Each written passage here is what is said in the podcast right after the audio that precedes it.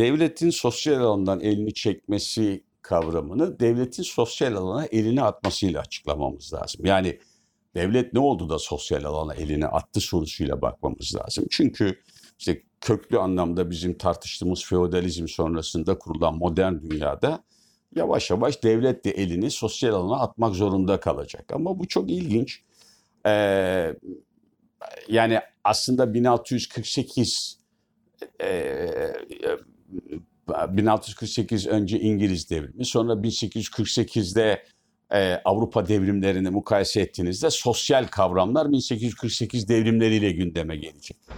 Tabii orada iki tarihi anlatabilirsiniz. Bir tanesi işte işçilerin hak kazanmasıyla bunu anlatabilirsiniz ya da o dönemde yapılan raporlandırmalardan yola çıkarak devleti başka e, kapitalistleşme ya da burjuvazinin inşasında bir rol olarak da gözlemleyebilirsiniz. Yani kabaca baktığımızda e, Ralph Miliband gibi bazı düşünürlerin ifade ettiğinden yola çıkarsak bugün olsa olsa kapitalist devletten bahsedebilirsiniz diyecek. Çünkü e, aslında üretim konusunda insanların yetersizliği, üretim konusunda bilgisizliğinin yetersizliği Bonapartist ya da Jacoben eğilimleri çok ön plana çıkartılacak. Yani sonuç şu aslında. Marksizmin de söylediği gibi proletarya diktatörlüğü önerisi ne üzerine inşa ediliyordu ki Marx'ın kendisi bir Jacoben aynı zamanda diyor ki önce o bilincin gelişebilmesi için bir diktatöryel araçla toplumun yönetilmesi gerekiyor. Bu bize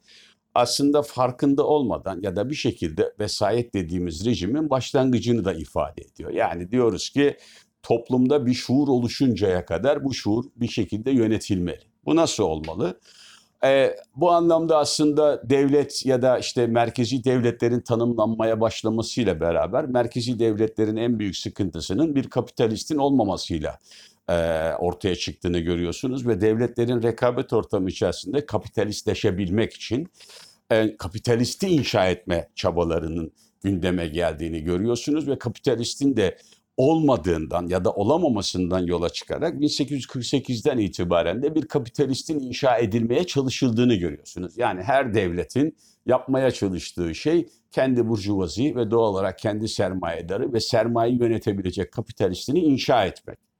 Ama geldiğimiz noktada devletin bunu yaparken de kendi alanı içerisinde kapitalistin olmamasından yola çıkarak bunu inşa edebilmek için yaptığı e, küçük motivasyonlar diyelim. Bu bize sosyal devlet anlayışının ortaya çıkışını getiriyor. Yani e, bu motivasyonlardan işte 1848 koşulları incelendiğinde orada yine farklı bir tablodan görebiliyorsunuz. Çünkü stagflasyon var, durgunluk içinde bir enflasyon söz konusu. Deniliyor ki ya diyorlar yani niye bir durgunluk var? Oysa imalat var, bir üretim var ama üretimi satın alma yok. Doğal olarak satın alma olmadığı için de üretici satacağı ürününde fiyatını koyarak, koyarak satmaya çalışıyor ve bir enflasyon var. Satış olmadığı halde sürekli fiyatlar artıyor. Buna kabaca stagflasyon anlamını veriyoruz ve bu stagflasyonun nedenleri araştırıldığında şöyle bir sonuç çıkıyor. Ee, bizim diyor ürünlerimizi alacak olan kişiler bizim işçilerimiz. Bu işçilerimiz niye bu ürünleri almıyorlar sorusuna baktıklarında da şunu tespit ediyorlar. İşçi almak istemiyor çünkü kazancının çalışabilirken yarısını tasarruf etmeye çalışıyor. Çünkü çalışamadığı dönemlerde kalan biriktirdiği parayı yemek zorunda. Yani ne verirseniz verin ücretin elde ettiğin ücretin yarısını saklama yoluna gidiyor insan tasarruf etmeye gidiyor. Bunu tespit ettikleri zaman diyorlar ki niye tasarruf ediyor bu insan? Çünkü basit sebepleri var. Birinci sebebi sağlık nedeniyle ayırıyor. Çünkü bir işçinin ortalama ömrü 40 sene maksimum ağır şartlarda çalışıyor. Eğer bunu işte genç yaşlardan başladığını ve çalışmaya başladığını düşünürseniz yani 8 yaşından itibaren çalışmaya başladığını düşünürseniz ortalama 35 yaşında da elden ayaktan düştüğünü görürseniz çalışabildiği sürelerde son zamanlarında bunu idame ettirmek zorunda çünkü hiçbir güvencesi yok. Bu onu tasarrufa itiyor. Bunun üzerine çok ilginç bir şekilde ya diyorlar ki bunlar aslında tasarruf ediyorlar çünkü para kazanıyorlar. Ne yapalım? Devlet burada e, bazı e, güvenceler getirsin. İşsizlik sigortası ya da işte hayat bedava sağlık sigortası gibi. Aslında ben hep şeyi bu noktada analiz ettiğinizde bunu bir sosyal düzenek gibi ve da insani bir düzenek gibi anlayabileceğiniz gibi bunu bir kapitalizmin bir evresi olarak da anlayabiliriz. Burada da yapılan şey e, işçilere bir sağlık sigortası vererek, sağlık güven, işsizlik sigortası olanağı sağlayarak tasarruf eğilimlerinin azaltılmaya çalışıldığı ve piyasaya dönmesinin sağlandığını görürsünüz. Bunu kabaca işte sorarım bugün kim daha fazla tasarruf etmesi gerekir diye sınıfta sorduğumda işte öğrenciler hani düşünür derim ki yoksul olan kesimin daha tasarruf etmesi gerekirken varlıklılar daha fazla tasarruf ediyor. Çünkü harcayamayacağı kadar çok fazla kazanıyor. Oysa yoksul kesimler ve sabit gelirler ise tasarruf eğilimi en az, en düşük olanlar. Bunun aslında böyle bir 1848'den başlayan bir tarihsel altyapısı olduğunu görüyorsunuz.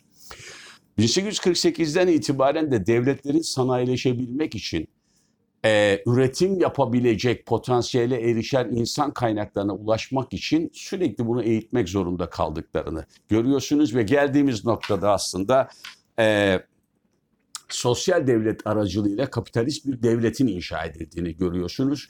Bugün birçok noktada hep şunu söylüyorum. Eğer Marksist anlamda bakarsanız sınıf dediğiniz şey bir kaybedilmez statülerin varlığını üzerine bir şeyi konuşuyorsanız eğer yani Marksizm işte aristokrat ya da ruhbanı analiz ederken ne diyor? Bunların diyor bunların bilinç geliştirmesinin sebebi statülerinin kaybolmaması. Doğal olarak bir sınıfın bilinç geliştirebilmesi için statünün kaybolmaması lazım.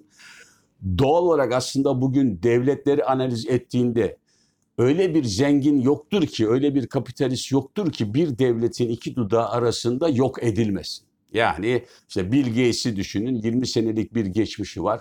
Türkiye'nin geçmişi 100 sene olduğuna göre en zenginin geçmişi 100 seneden öte değil. Doğal olarak Amerika Birleşik Devletleri kapitalist devlet diyorsunuz 200 yıllık bir geçmişi var. Ve bu noktada kapitalist anlamda baktığınızda devlet içindeki sermayedardan daha yaşlı ve de varlığını ortadan kaldırabilecek kadar kudretli bir yapıya sahip. O yüzden de ben burada Ralph Miliband'ın söylediğine katılıyorum son 200 senede yaptığımız tek şey kapitalist devleti geliştirebildik. Varlığı çünkü kapitalistten anladığınız şey varlığının asla kaybedilmeyeceği bir sınıfın türetilmesiydi. Bugün böyle bir şey olmadığına göre benim gözlemlediğim kadarıyla daha henüz kapitalizmin herhangi bir evresinde değiliz. Olsa olsa kapitalist devlet dönemindeyiz. Ee, bunun yoksulluğu ya da e, etki, e, eksikliği nedir aslında? Çünkü ee, bunun eksikliği de şurada karşımıza çıkıyor. Henüz üretim unsurlarına ve üretim araçlarına ve sonsuz kaynaklara ulaşabilecek bir kapitalistin olamaması, yetişememesi gibi e, bir kavramla karşılaşıyorsunuz. Devletin bu alandan, sosyal alandan elini çekmesi elbette ki devlet sosyal alana biraz evvel söylediğimiz gibi üretimi yapacak ama üretim yapabilecek bir kültüre sahip olmadığı için toplumlar devlet sosyal alanda üretim alanına girmek durumunda kaldı e, bütün feodalizm dönemlerinde olduğu gibi elbette devlet zaten arzu edilen şey bu üretim alanlarından kendini çekebilmek ve hakem rolünü üstlenmek ama e, bu sosyal alandan çekilmesi kendisi kapitalist olduğu için çok mümkün olamayacak. Çünkü bugün aslında birçok düzenlemeleri, birçok e, vergi dilimlerinden tutun da şu anda insanların bile bir üretimin bir unsuru olarak kabul edilen bir devlet mekanizması içerisinde yaşadığımızı söyleyebiliriz. Yani Levent Ürer kimdir dediğinizde bir vergi mükellefi, askerlik sorumlusu olan işte ahıldaki bir hayvanın e, eti, sütü, yumurtası şeklinde bakılabilecek devlet için bir üretim aracı, bir üretim unsuru olarak kabul edilebilecek. O yüzden sırtımıza basılmasa bile pasaportumuzda numarası olan, TC kimliğiyle kayıtlı olan, ne yapabileceği sonuna kadar belirgin, ağıldaki bir hayvandan öte çıkmayan bir içeriği tartışıyor olabiliriz. Doğal olarak devletin sosyal olması, hepimize sahip çıkması anlamında baktığınızda e, hala tartışılabilir ya da egemen olanın e, bir unsur olarak devlet kavramını tartışabiliriz. Yani aslında devlet sosyal alandan elini çekmek ister ama önce sosyal alanın inşa edilmesiyle bunu ölçebilirsiniz. Ee, sosyal alanın dahi tanımlarının devlet alanında henüz çok yeni olduğunu. Tabii burada şuna vurgu yapmak lazım. Devlet çok soyut bir kavram. Hepimizin toplamının bir ifadesi olarak devleti konuşuyoruz. Burada benim vurgularım içerisinde devlet bizim ortak kültürümüzün bir sonucu olarak var doğal olarak hepimiz devlete bir anlam yüklüyorsak sosyal devlet ya da devlet baba gibi kavramlar sonuçta kurduğumuz ve kurguladığımız yapının birer mahkumu olarak da bu tanımlarımızı yapmış oluyoruz. Ee, bu amaçla aslında son 200 yıldır devletin yapmaya ya da var olan siyasal iktidar içerisinde baktığınızda iktidarların da yapmaya çalıştığı şey kendi burjuvazisini kapitaliste evirebilmek şeklinde görebilirsiniz. Bütün bu biraz evvel anlattıklarından yola çıktığınızda da şunu söylediğimi ifade edebilirim açıklıkla. Devlet Amerika'da dahil olmak üzere her yerde kapitalisti inşa etmeye çalışsa bile e, kendisi kapitalistin ta kendisi oldu ve bir kapitalisti henüz inşa edemedi. Yani sonsuz kaynakları olan bir sermayedar dediğiniz kavramla daha insanlık tanışmadı. İşte Marksizmin söylediği kapitalist devleti bazıları çok erken yorumladı ama ben daha onun son 200 yıl içerisinde olan bir şey olarak baktığımızda insan gözüyle ve insan aklıyla algılanabilir bir şey olduğunu düşünmüyorum. Marx'ın kastettiği kapitalistin de gerçekleşmesi için daha uzun yılların alabileceğini ifade etmek isterim.